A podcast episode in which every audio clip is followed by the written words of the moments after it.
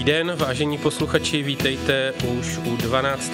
dílu podcastu o hemofilii na vlastní žíly a já mám Věru milou povinnost přivítat tu hosta dnešního Věru Malouškovou, se kterou budeme navazovat na téma z minulého podcastu s panem docentem Blatným a to na téma přenašečky. Věrko, vítej, děkuji, že jsi přijela z Moravy až sem do Prahy, Ahoj. do Karlína. Ahoj a děkuji za pozvání. Já se jmenuji Michal Bereň, hemofilie mi byla diagnostikována v šesti měsících, studoval jsem žurnalistiku, vedl jsem občanské združení Hemo Junior a byl jsem krátce i vedoucím eh, letního hemofilického tábora. A od března minulého roku jsem otcem hemofilika, tímto zdravím Mikuláše a vlastně Věrku jsem si pozval i proto, že máme tu zkušenost podobnou, ona je matkou dvou hemofilických synů. Ještě představím projekt na vlastní žily. Eh, je to unikátní projekt eh, v českém prostředí, protože podcasty, jak jsem se dozvěděl, poslouchá už polovina populace, aspoň nějaký znají, ale v českém prostředí je, jak jsem říkal, tento unikátní, protože o hemofílii si povídáme jenom my. Jsou to rozhovory, které jak napovídá název, půjdou do hloubky. Jsme se bavili tady před podcastem, že vlastně teďka už se to, eh, některé léky se nepíchají do žíly, a několikrát jsem to tady zmiňoval, že budu muset možná zvolit potom v budoucnu název na vlastní podkoží, ale eh, zatím se jmenujeme tedy na vlastní žily a najdete nás na eh, pacientských webech www.hemofilici.cz a také www.heminor.cz na sociálních sítích těchto pacientských organizací, na Spotify nebo Apple Podcast. Ještě bych zmínil, že projekt na vlastní žíly je součástí Liberate Life. Věrko, já tě krátce představím. Ty jsi přenašečka hemofilie, jak už jsem říkal, jsi matka dvou synů, Alinka a Tondy. Tvůj strýc Martin Bohum, který už byl také hostem, je předsedou Českého svazu hemofiliků a manžel Alinek je bývalým vedoucím na letním hemofilickém táboře. Tímto zdravíme i Alinka, že vlastně... Já, jestli se nepletu, ty jsi tam byla taky jako vedoucí? Ne, jenom, ne, jako jenom se byla návštěva. podívat, jo, jako návštěva. takže, takže tak. Uh, nevím, jestli se uh, připravovala do té míry, že by si poslouchala uh, předchozí podcasty, ale stejná otázka první je i pro ženy přenašečky. Co pro tebe znamená hemofílie, kdyby si to měla říct? Hemofilie je vlastně pro mě součást života a od narození mých dvou synů je to každodenní součást života, která nás bude celý život provázet a s kterou se učíme nějak zžít a fungovat. Dobře. Já, jelikož vím, že vlastně ve vaší rodině se vyskytla ta diagnóza nebo hemofilie, špatná strážlivost krve už u babičky tvojí, jestli se nepletu. Mm-hmm. V čem si myslíš, že jsou ty výhody, že jste tu rodinnou historii měli jinou než třeba některé rodiny, které to zjistí teprve třeba po porodu, že ta matka byla přenašečka nebo se stává z mutace genu? No právě ta, ten pojem výhody a nevýhody se do značné míry překrývá. To, co uh-huh. je výhoda, může být i nevýhoda. A právě pro mě jako výhoda bylo to, že jsem věděla, co je hemofilie, co obnáší a že, se, že tady ta situace, že se mi může narodit hemofilik. Ale vlastně to mohla být i ta nevýhoda, protože jsem znala tu minulost jo, od strýcu. A ta maminka, které se narodí hemofilik a neví, co hemofilie je, tak tady toto neví, nemá to porovnání. A čekají vlastně léčba, která je úplně na jiné úrovni, než byla dřív takže má vlastně jakože před sebou budoucnost a nemusí řešit, jaká byla ta minulost. Hmm. Povídali jste si třeba hodně před tím, než jste se rozhodli s Alinkem založit rodinu, tak povídali jste si třeba se strýcem konkrétně nebo s někým z rodiny? Jo, určitě jsme probírali tady všechny možnosti i vlastně jsme byli s manželem předtím, než jsem otěhotněla na takové konzultaci o možnostech eh, preimplantační diagnostiky vlastně v prenatálním centru. A řešili jsme to, byli jsme vlastně na to připraveni, že k té situaci může dojít. A i s ohledem na to, že manžel jezdil na tábory hemofilické, že jeho strýc je vlastně dětský hematolog, tak eh, o to to bylo vlastně jednodušší tady v tomto ohledu, co se týče jakože rozhodování.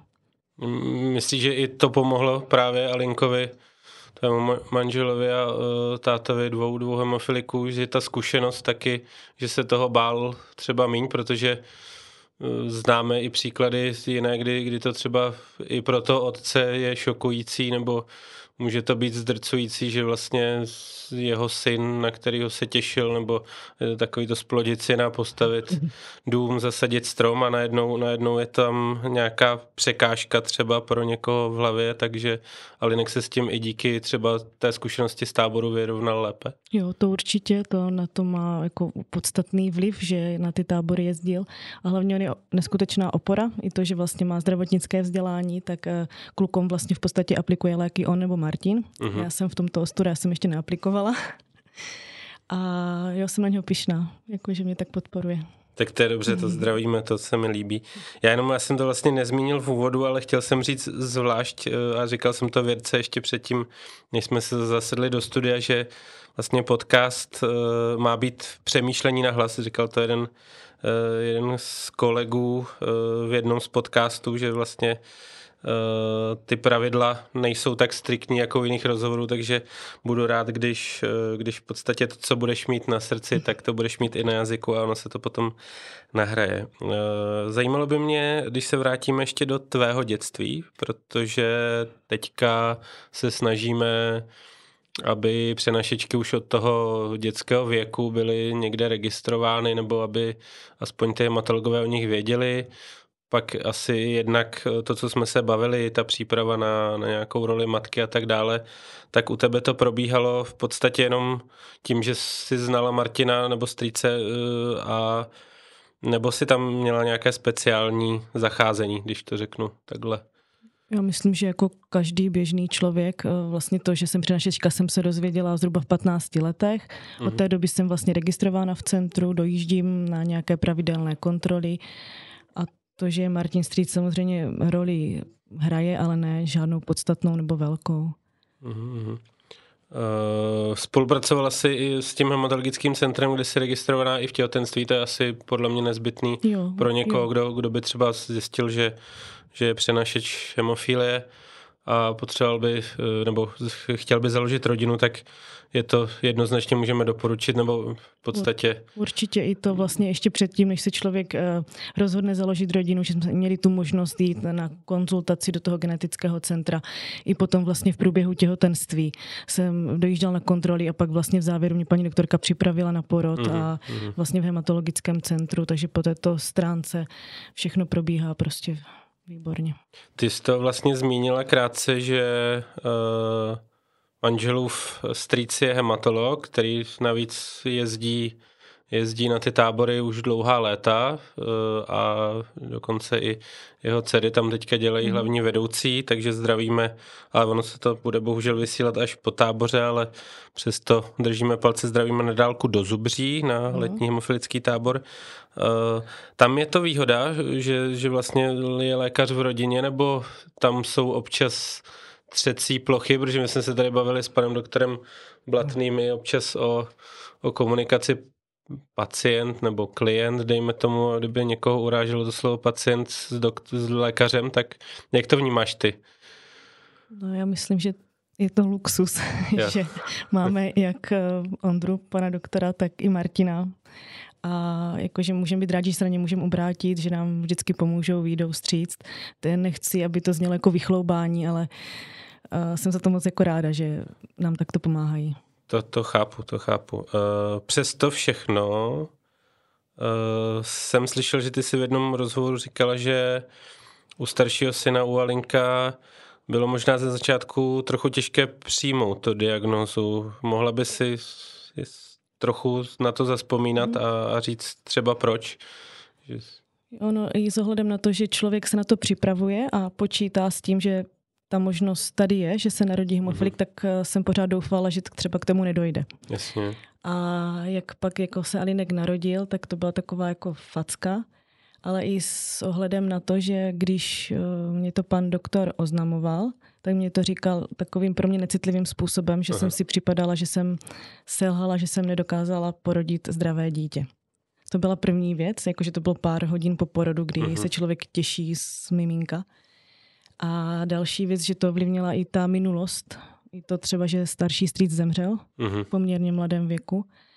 A i to, že jsem to znala, jak to já měla, jsem přirozeně strach, jestli kluci taky budou muset tak často bývat v nemocnici, uh-huh. jestli budou krvácet, jestli budou moct chodit do školky, do školy. Jo. Ten starší strýc měl zameškané hodiny v řádu stovek jedno období. Učitelky ho třeba nechtěli ani klasifikovat uh-huh. jo, mhm. z předmětů. Z tělesné výchovy byli oba dva omluveni, vlastně Martin Joška, až potom, myslím, Martin říkal, že na střední škole s tím, jak dostal možnost vlastně profilaktické léčby, že už se mohl zapojit do některých uh-huh. částí tělesné výchovy. Takže tady toto všechno se tak jakože nakupilo ale to se rozplynulo hned eh, vlastně při každodenní péči o toho malého Alinka a jasně, že někdy byly dny, jako kdy člověk si to třeba se obvinoval, vyčítal si to, ale uh, neměnila bych.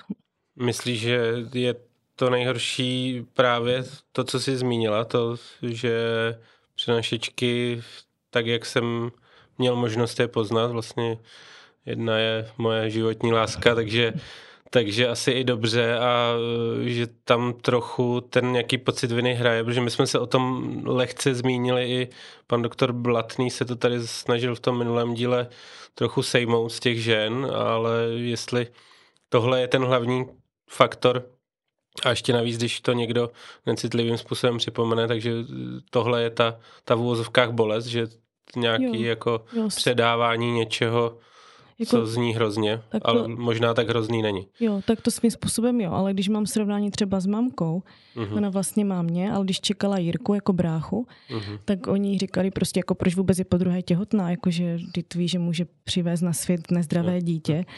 A právě i ona uh, byla jako mile překvapená, jak je to teďka ta medicína i ta komunikace mezi pacientem a lékařem úplně na jiné úrovni. Uh-huh. Mě tady, kromě tady této zkušenosti a pak ještě jedné uh, s mojí paní ginekoložkou, tak uh, všichni jako podporovali, jo, všichni se chovali hezky. I třeba u Toníka, když mě oznamovali, že je hemofilik, tak to došla říct paní doktorka a to bylo úplně 100 a jedna oproti tomu, jak to bylo u Alinka. Uh-huh. Bylo to asi jiné z toho pohledu, že už jsem jednoho hemofilika doma měla, takže už to nebyla takový, také překvapení, takový Jasně. šok. Ale jakože i tady z tohoto pohledu to je prostě nesrovnatelné, jakože komunikace mezi pacientem a lékařem. Mm-hmm. Etika a tady zacházení, jo, jenom někdy prostě člověk narazí na člověka, který mu třeba nemusí sednout. Nebo... Bohužel asi v každém z oboru. Eh, tímto jsme trochu volně navázali na další téma, o kterém se budeme bavit, a to jsou nové metody v léčbě hemofilie. Eh, trochu jsme to nakousli v souvislosti se starším strýcem Joškou a eh, i tou léčbou našich kluků. Eh, a ty jsi to řekla i v tom zmíněném rozhovoru, že je nesrovnatelná, když to porovnáme. Tak se pokus popsat, v čem jsou třeba rozdíly Mm, i, i třeba, jak to možná vnímá, nebo jestli si pamatuješ, jak to vnímala mamka od, od Martina, nebo, nebo jako rodiče, jste vlastně z malé vesnice v Jihomoravském kraji u Hodonína, tak tam to možná ještě mohly být nějaké další uh, negativa, mm. která jsou s tím spojená. Eh, než třeba v Praze, kde, kde je trochu více anonymity a hmm. blížší nemocniční zařízení, tak když bys mohla, prosím, posluchačům popsat ty rozdíly. Jo, to je úplně diametrální ty rozdíly, až uh, jsem se potom před babičkou styděla, že jsem třeba měla takové blbé dny, jako co musela babička s mm-hmm. oboma strýcema zažívat a řešit a to, co nemusí muže řešit. A hlavní rozdíl je v tom, že ten starší strýc neměl vůbec uh, profilaxi. Uh-huh. A domácí péči dostal až dva roky předtím, než umřel. A vůbec si neaplikoval lék sám, musel chodit doktor nebo sestřička mu lék aplikovat. Martin potom vlastně mm, profilaxi má asi zhruba od 20 a domácí léčbu od 15 let. Uh-huh. A moji kluci vlastně od roku preventivní péči. Jo, to je úplně ten základní rozdíl. I rozdíl vlastně jako dopravní dostupnosti, mm. jo, v internetu, v sociálních sítí, organizací pacientských. To dřív ta babička vůbec k dispozici neměla, že?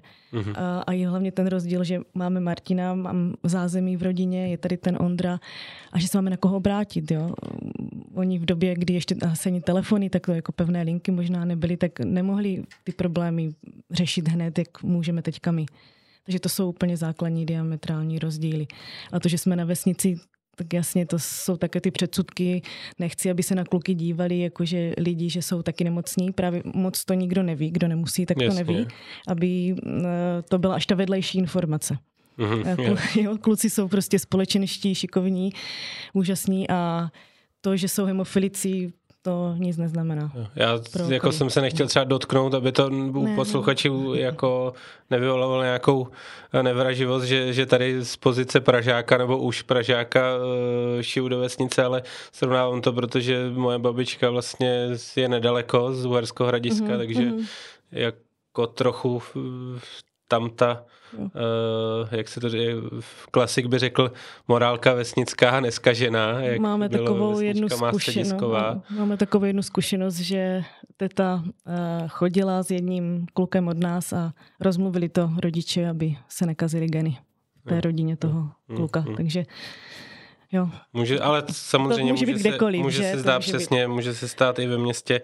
Tady je to možná trochu necitlivější právě z těch, z těch zdravotnických zařízení, protože uh, myslím v prvním díle tu byla hostem Katka Altmanová, co by předsedkyně Hemojnoru a, a bavili jsme se, nebo zjistili jsme, že vlastně i dneska to, co uh, ty si říkala, že se s tím naštěstí nesetkala a i paní doktorka ginekoložka tě podporovala, tak někde i e, stále přetrvává bohužel i to, že, že někteří lékaři jsou stejně na tom, jak tady ten příběh, který se vyprávěla, že prostě... Jenom řeknu ještě k té paní ginekoložce, to uh-huh. se zmíním, že si myslím, že by třeba bylo vhodné to říct. Ona vlastně, když jsem šla na kontrolu po šesti nedělí za linkem s tím prvním synem, uh-huh tak eh, ať ji uznávám jako odborníka, vím, že je precizní, pečlivá, tak eh, mě potom říkala, a což já jsem v té době, v ten moment asi nechápala, jakože hormony šesti nedělí, že jestli bych v případě jako druhého těhotenství třeba neuvažovala o uh, eh, IVF metodě mm-hmm. oplodnění, že si myslí, že když tady taková ta možnost je, takže by nebylo od věci uvažovat o tom oddělit ty špatné geny od těch dobrých. Tak jsem to byla taková jakože Jo, jako vím, že ta metoda, metoda tady je, sami jsme byli na takové konzultaci a když jsem došla po druhé vlastně těhotná, tak eh, k ní na kontrolu, tak jsem měla takové jakože trochu obavy, co bude říkat, jako jak to, že ještě mm, kluci mají od sebe dva roky rozdíl, takže to Aha. bylo jakože rychle. A ona úplně obrátila. Ona si prostě říkala, že si to studovala, že si to četla, že ta léčba je teďka úplně někde jinde, uh-huh. že i když teda čekám chlapečka, tak vlastně mám už jednoho hemofilika doma, že se budou podporovat, budou si pomáhat a úplně mě tím jako nabudila, překvapila a úplně prostě obrat o 360 stupňů. I u toho Halinka, když mi říkala, říkala o těch možnostech IVF, neříkala to nějak jakože necitlivě, říkala to Jasně. hezky, ale že to člověka v ten moment po, té, po tom všem, co si zažil, jakože tak jo, další taková malá rána, mm-hmm. ale pak úplně prostě obrat a podpora a úplně mě to jako potěšilo, že si to za první studovala a že o tom věděla ty informace. Takže možná ještě se o tom budeme bavit, to je i vliv nebo uh, aktivity pacientských organizací, ano. že na to, na to mají eh, vliv a uh, je to i uh, tou informovaností, jak jsi říkala, mm. že vlastně v souvislosti s babičkou tam ten internet, to, to ani netušili, že něco no, takového bude a a v podstatě se to předávalo, že když někdo měl štěstí, že někoho znal v okolí, nebo, nebo maximálně pak nějaké snahy tady v Praze byly v těch 70. letech o, o nějaké svazovou činnost.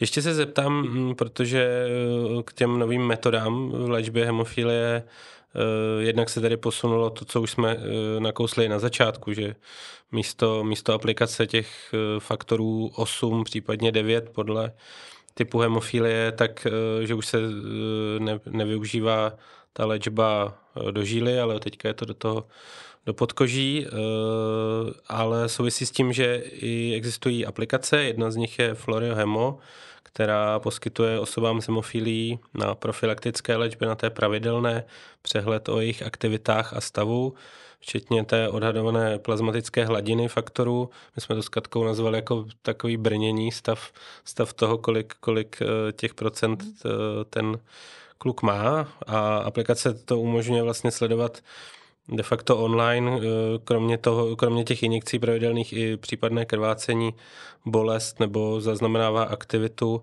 a eh, můžete ji mít v mobilu, v zařízení pro Apple Android a nebo spárovat s chytrýma hodinkama. Předpokládám, že vy, jelikož stejně jako náš Mikuláš využíváte teda nefaktorovou léčbu, takže tuhle mm. aplikaci nemáte, ale když byste třeba i porovnala s tím, co má Street, nebo měl, tak eh, spatřuješ v tomhle nějaký výhody? Určitě, my zatím nepotřebujeme, protože nám stačí jenom za 14 dní otočit kalendář, mm-hmm. ale vím od Martina, že si tady hlídal profilaxi, vždycky zdával si upozornění do mobilu, zaznamenával si, kdy krvácel, různě do kalendářů, na papírky, prostě mm-hmm. nebyl v tom systém. A tady tato aplikace jo, je systémová, přehledná, jak pro pacienta, tak i vlastně potom případně pro doktory nebo pro to hemofilické centrum. Takže myslím si, že když budeme mít možnost, tak ji určitě taky využívat budem. A beru to jako velké plus, že taková aplikace vznikla. Já taky doufám, že uh, se toho dočkám někdy i já. Ale to je zase na jinou debatu, na jiný podcast. Vážení posluchači, posloucháte 12. díl podcastu na vlastní žíly, podcastu o hemofíli, který je součástí projektu Liberate Life.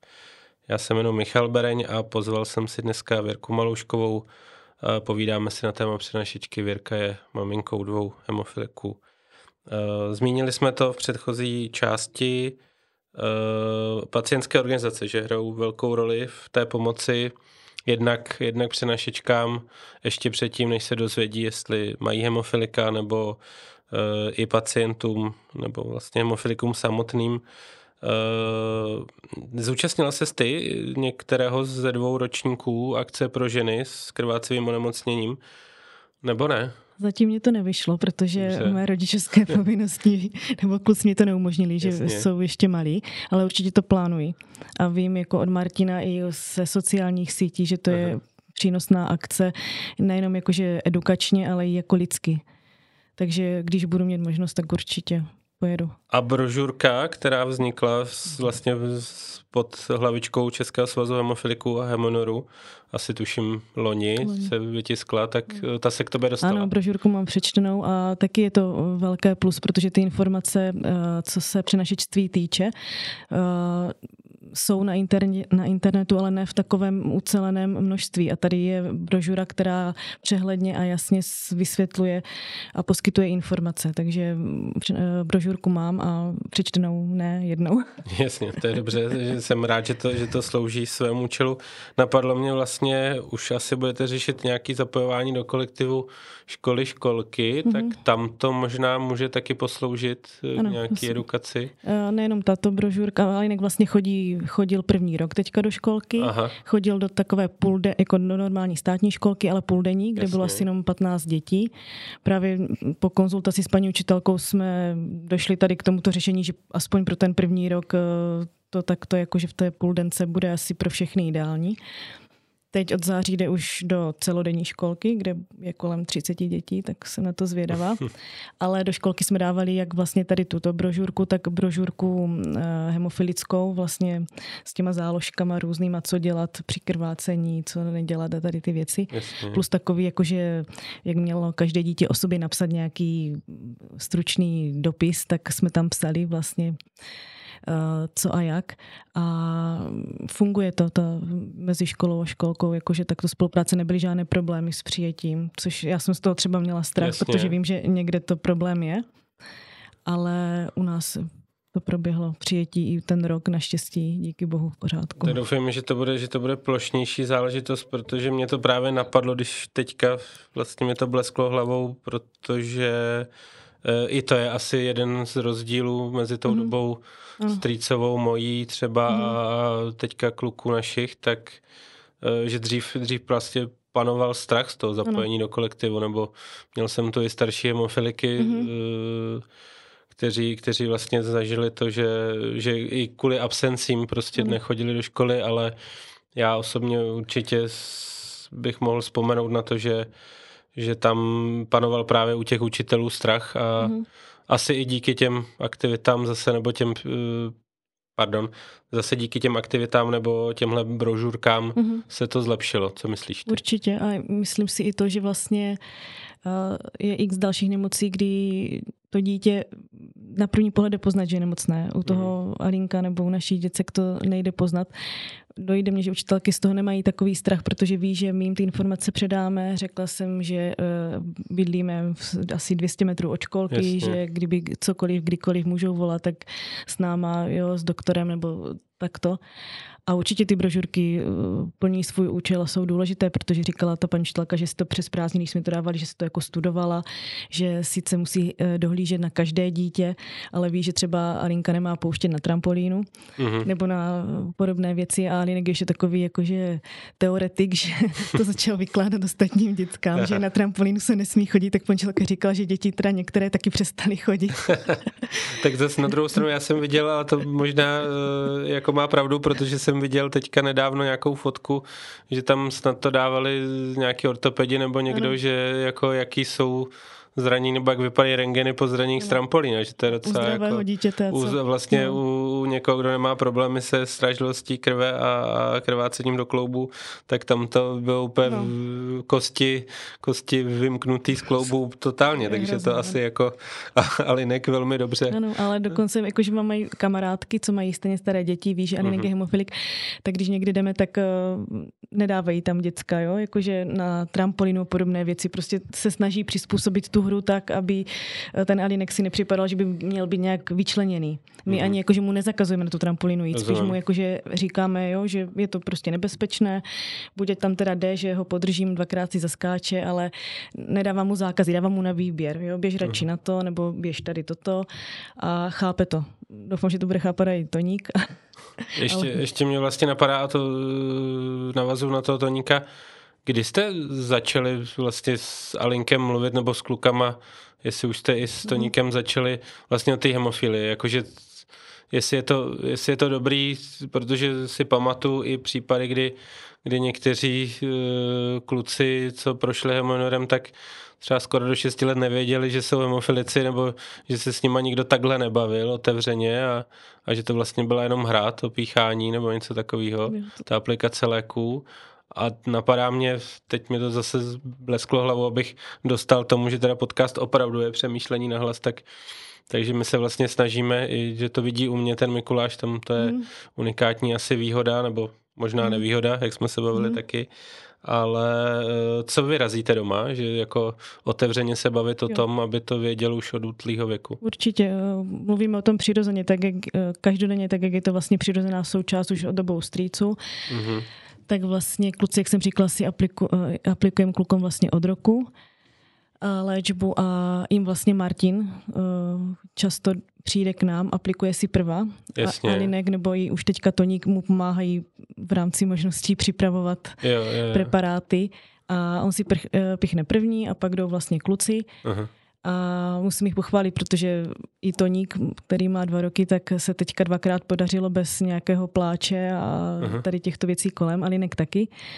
A hraje to velkou úlohu a mluvíme o tom úplně přirozeně, že to tak je, že na sebe musí dávat pozor, my na něho dáváme pozor, ale prostě přirozeně normálně.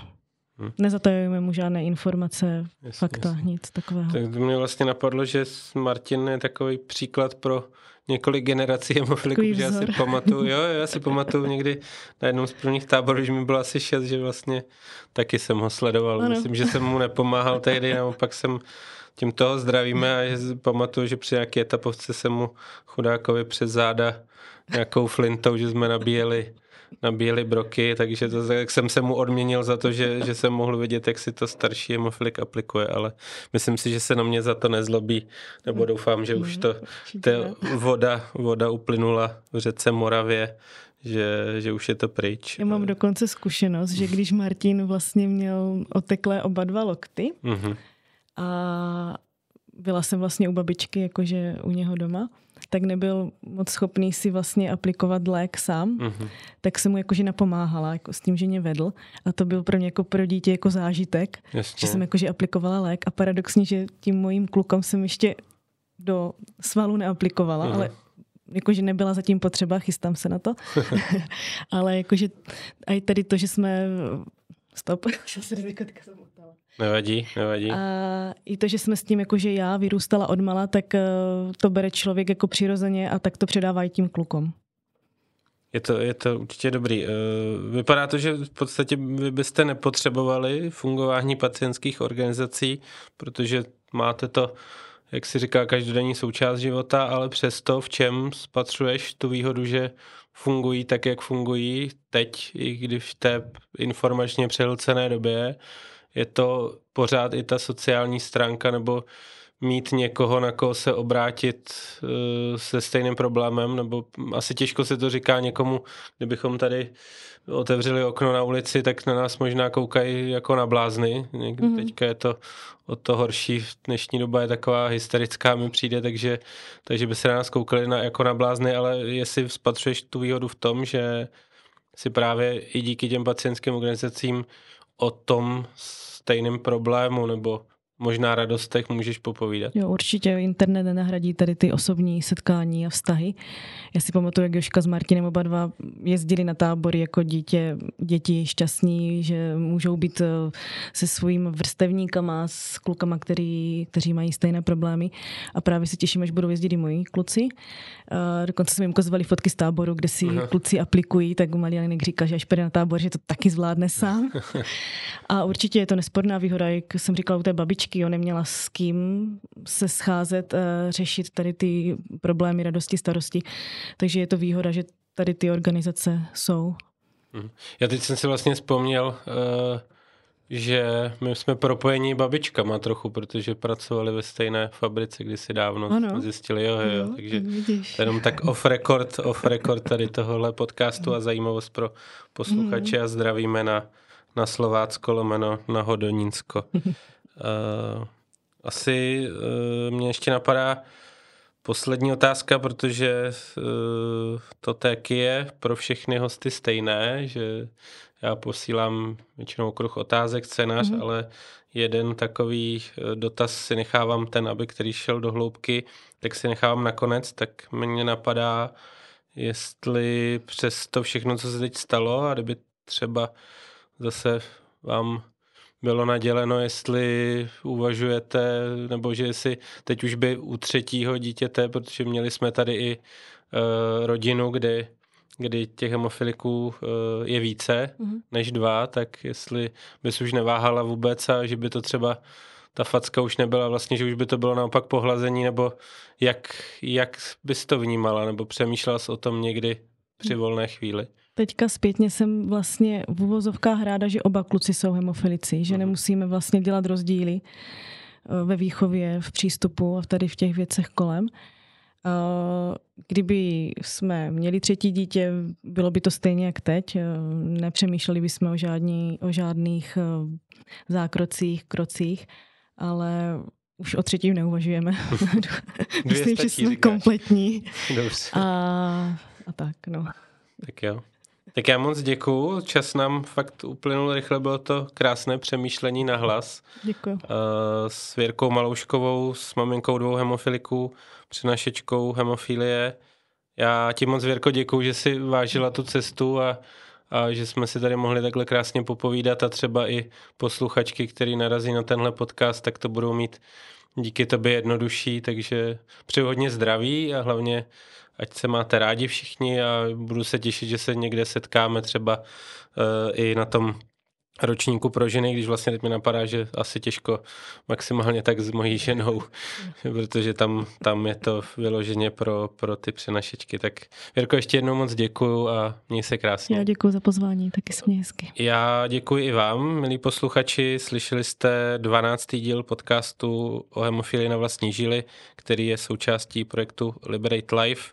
Užijte si léto, pokud se to ještě stihne vydat v průběhu prázdnin a budu se těšit zase někdy naslyšenou. Díky, mějte se rádi taky a užívejte léta a užívejte hlavně života, protože je to super. Naschledanou, díky, ahoj. Poslouchali jste podcast Na vlastní žíly. Další informace o léčbě hemofilie, životě s tímto onemocněním či podcasty a příběhy ze života hemofiliků naleznete na stránkách liberatelife.cz.